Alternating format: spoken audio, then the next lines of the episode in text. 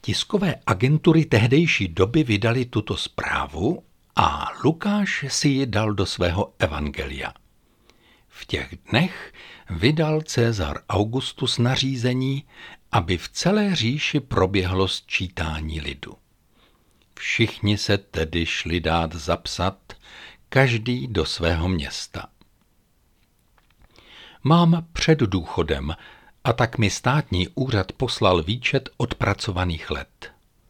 Protože jsem od roku 1988 nepřetržitě ve službách své církve, zaujalo mne, že si mne stát nepamatuje na šest měsíců v roce 1990.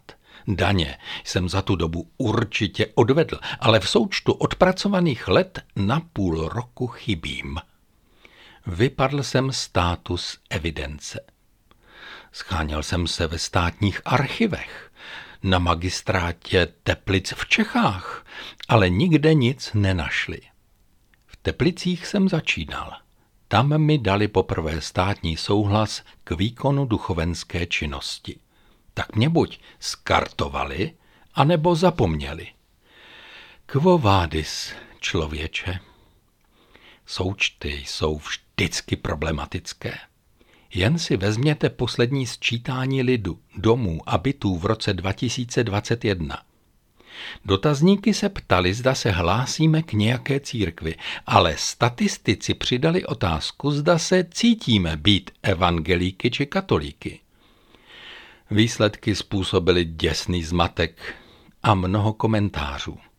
Pro mne, a nejenom pro mne, mají výpovědi čísel svoji hodnotu, ale někomu to sčítání způsobilo vrázky na čele. Římští císaři nepotřebovali vědět, kolik mají v provinciích lidí proto, aby se o ně starali. Potřebovali vědět, kolik od nich dostanou peněz na daních a snad i to, jaké problémy by měli, kdyby se provincie začaly bouřit. Nechtěli se moc špinit se sčítáním. Nechali své podané, aby se sečetli sami tím nejprimitivnějším způsobem. Sejděte se doma a přihlašte se tam a dodejte nám čísla. Špinavou práci měli udělat porobení a neurození. Oprátku si měli na sebe splést sami. I na celníky a sčítací komisaře bylo lepší skorumpovat nějakého jejich vlastního člověka. Nejde o peníze, ale o porobení lidí. Napadlo vás, co by se stalo, kdyby Josef s Marií do Betléma necestovali? Dovolím si spekulativně říci, že vůbec nic. A měli by proto dobrou omluvu. Ale oni se zvedli a šli. Krutá, nesmyslná cesta, práce stála, živili se všelijak. Do Betléma nešli kvůli císaři, to byla jen taková záminka bokem.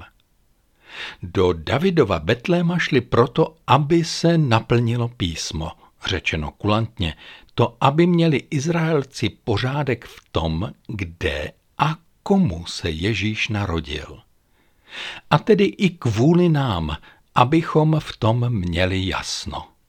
Narodil se Davidův syn, očekávaný záchrance celého světa. Ale zaručuji vám, že Erár v tom bude mít zmatek vždycky.